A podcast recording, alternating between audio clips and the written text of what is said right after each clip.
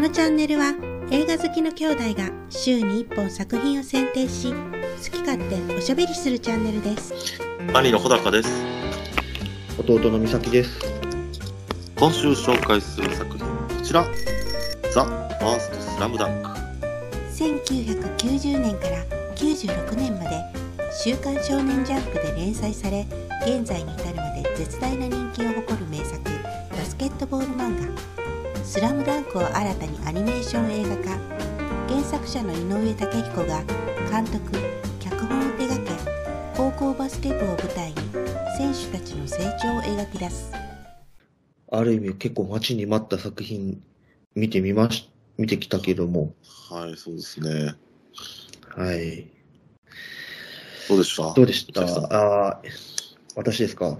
ちょっとね、まだ受け止めきれてない自分がいて。そう、いつ見てきたんそれは。これは昨日見てきた。あ、そうなん。俺も今見てきたけど。今見てきた。もう一回見たいなって思うぐらいねんけど。もう、いや、でもやっぱり良かった。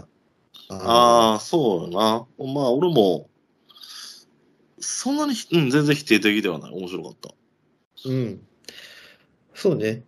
なんかやっぱり、まずこれ、絶対ネタバレ聞かない方がいいと思うんで、まだ見てないんだったら、今すぐ。そうですね。もうこんなの聞かなくていいんで。こんなの聞かなくていい。ほんと見てきてってもらうんじゃねえけど。そうですね。で、やっぱ感想としては、原作が100点。100点だな。出るから。全員そう思ってるよ、スラムダンク読んでる人が。そう。だからこそ、この作品は120点にしてくれたなっていう感じ。なんか、なんやろな。まあ、原作者が監督、脚本でよかったなと思うよね。まあ、そうよね。それやったらみんな納得するからね。そう。声優交代とかも、なんかみんな文句言ってるけども、監督が原作者やからもう誰も文句言われへんよね。文句言われへん。それでいいと思う。そうね。例えば、原作を本当にあのまんま、40分、三能戦をやりますと、映画で。それはそれで多分もう知ってるから、ある程度ね。そう。ちょっと物足りない気がすると思うし、この20年、30年経った今更やるっていう意味があるよね。やっぱこの、いろいろこう、オリジナルで保管してくれたもので。まあ、オリジナルで保管してくれたっていうのが、まあ、基本的には宮城の過去ですよね。そうね。それ以外は一緒やん。言うたら。一緒。ストーリー的には。ストーリー的に一緒。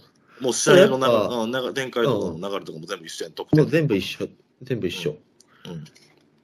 でもやっぱその、宮城が基本主人公やから。宮城が主人公だね。カットされてるところっていうのがあるやんか。いっぱいあるね。試合の中でね。前半とかはわかるよ、カットされるの。あれ、桜木が、最後、怪我して、一回コート出るやんか。あの後、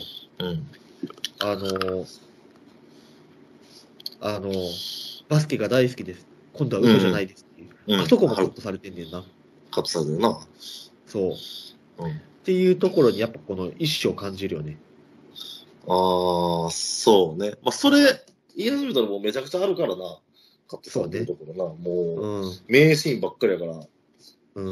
名シーンばっかり。登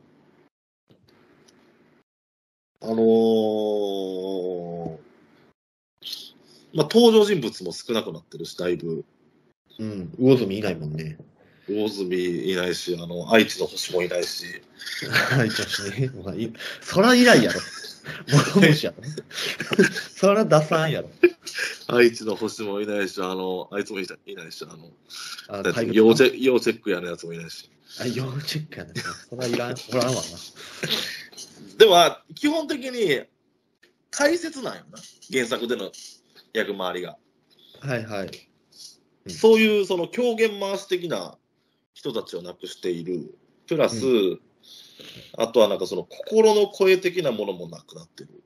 うん。そうはね。確かに。うん、宮城だけやね、多分。基本的にちょっと心の声が漏れ聞こえてくるのは。なるほどね。でも完全宮城視点で、でもしかも観客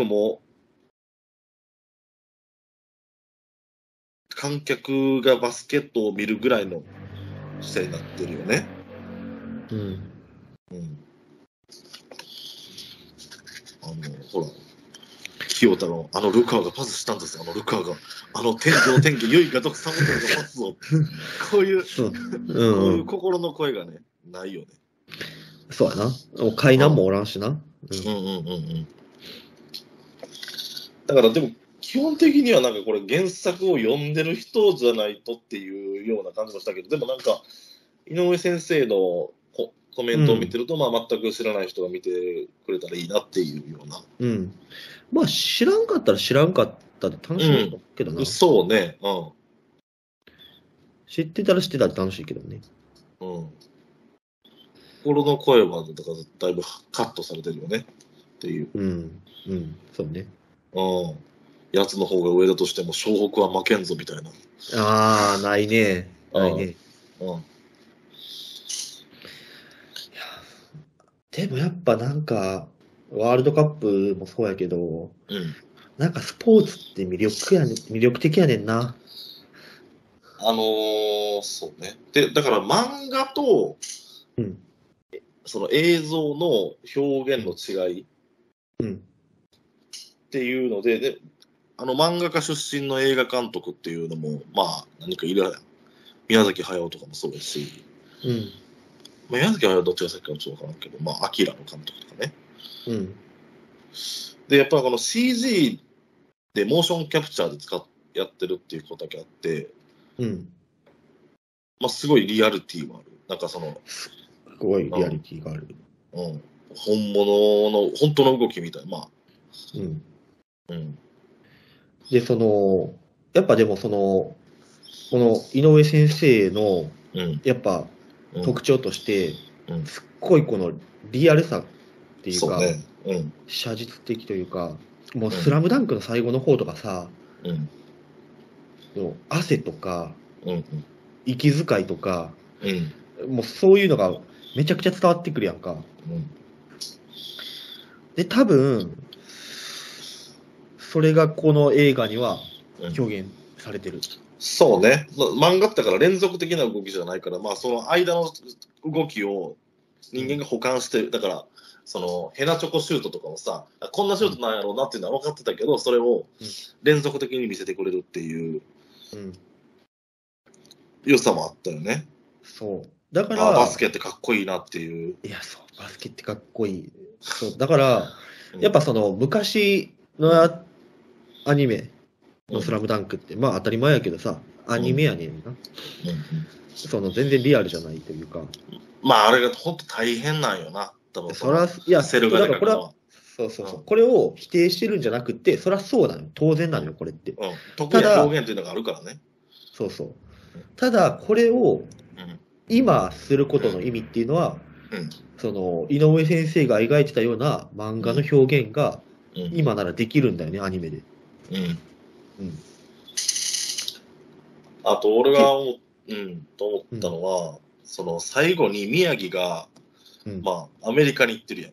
いやそうやね。ルカワじゃなくてな。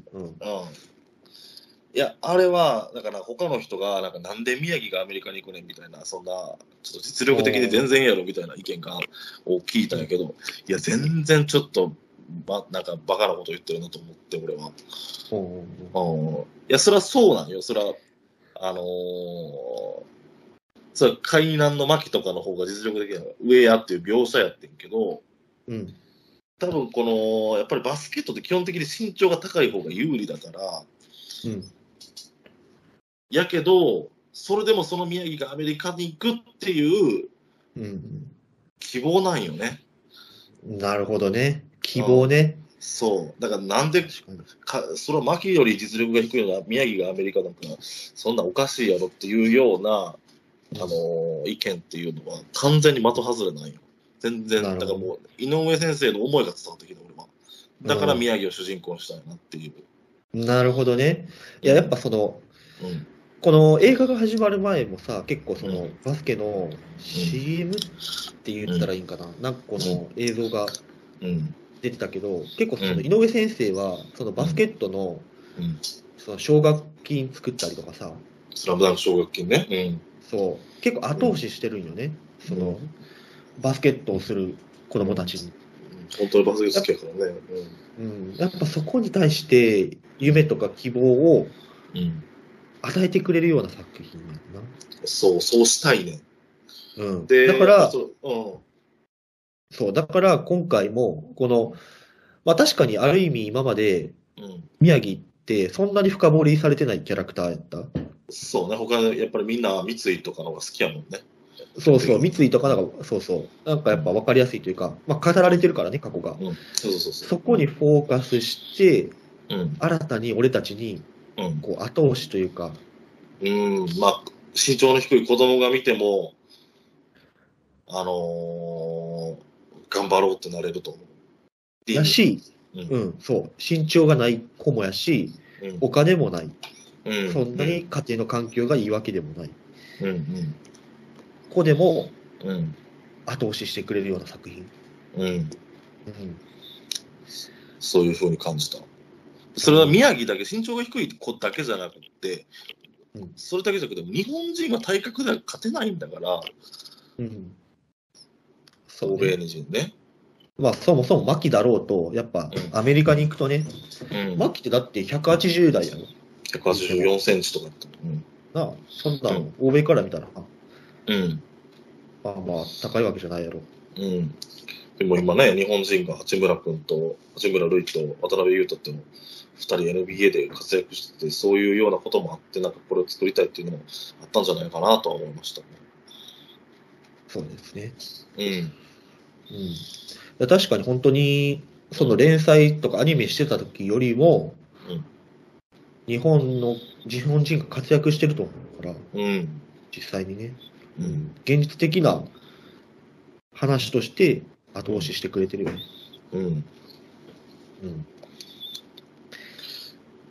まあやっぱりそのいろいろ省かれてるのは確かに残念なんやけど、まあしょうがないよな。それこの前後半でみたいな2部作とかっていうほどのもの、いや2部作ににするほどじゃないし、そう、熱量が下がっちゃうからね。そうなんやっぱ、そう、でも、まあ、知ってるからカットされても、まあまあ話はもちろんついていけるし、まあ、やっぱスポーツって熱いよな。なんかもう気づいたら、なんかポロって泣いてんねん。そう、別に泣きたいわけじゃないねんけど。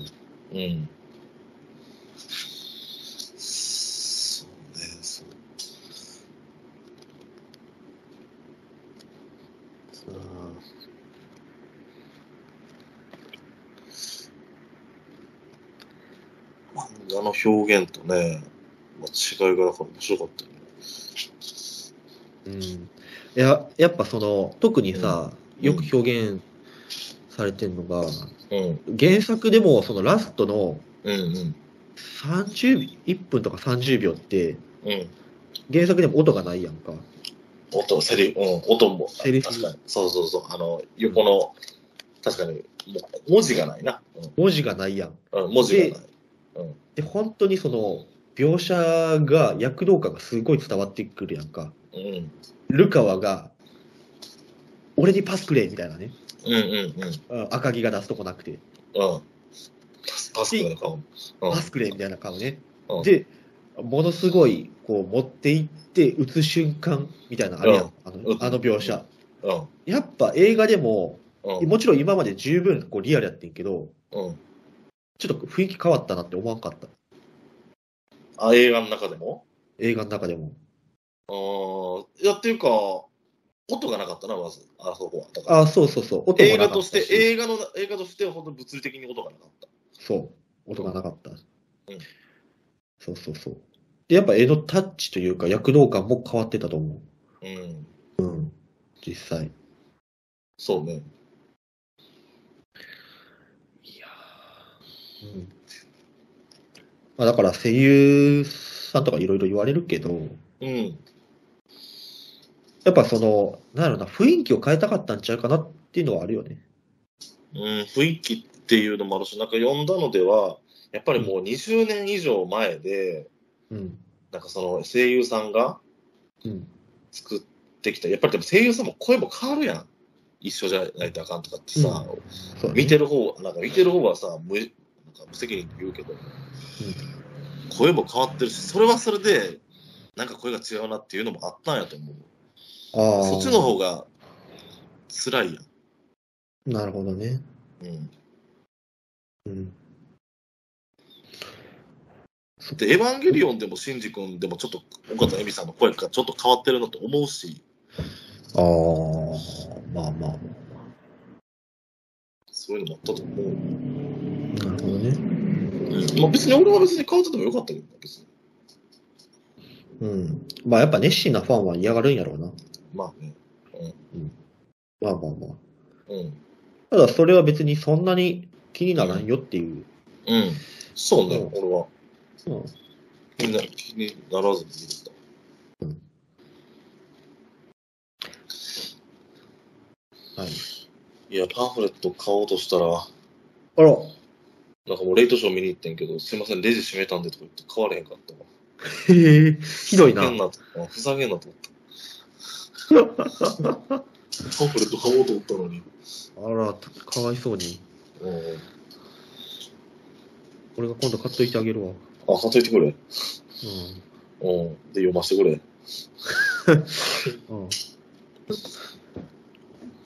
いや、だって、小高さんこそ、スラムダンクを影響で始めたんじゃない？いや、スラムダンク影響で始めたんだ。これ多分後からやねんけど。あ、後からか。うん。そうか、そうか。うん。でもやっぱりなんかちょっと思い切って、カットしてるなと思ったな。うん。カットしてるな。うん。で、カットした分、うん、多分、ただでさえな、試合、三能戦やるだけでも大変やのに、カットして、やっぱ新規シーンというか、補完をいっぱいしてくれてるから、ね。うん、これでいいと思う。いいと思う。うん、うん、これでいい。その方が嬉しい。うん、そう。やっぱり、だって知ってるもん、原作者からしたら。で、ほとんど言ってる。いや、スラムダンクこれ見に行ってる人ほとんど知ってるやろって連れられて子供が初めて見るぐらいのレベルやと思う、うん、親が見ててみたいな。うん、そうだと思う。もうだから、ある程度10代以上の人もみんな呼んでるよ。そう、だから1人で行く人なんか絶対知ってるし、うん、2人以上のグループで行く人なんか絶対見てる人が連れてきてんねん。そう。うん、だからちょっと新規エピソード入れてくると宮城を深掘りしてくれてね、面白かったよね。うん、面白かった、うん。いかがでしたでしょうか。来週はファーストラブをご紹介します。このチャンネルでは毎週末動画を更新しますので、ぜひチャンネル登録をお願いします。ではまた来週お会いしましょう。ありがとうございました。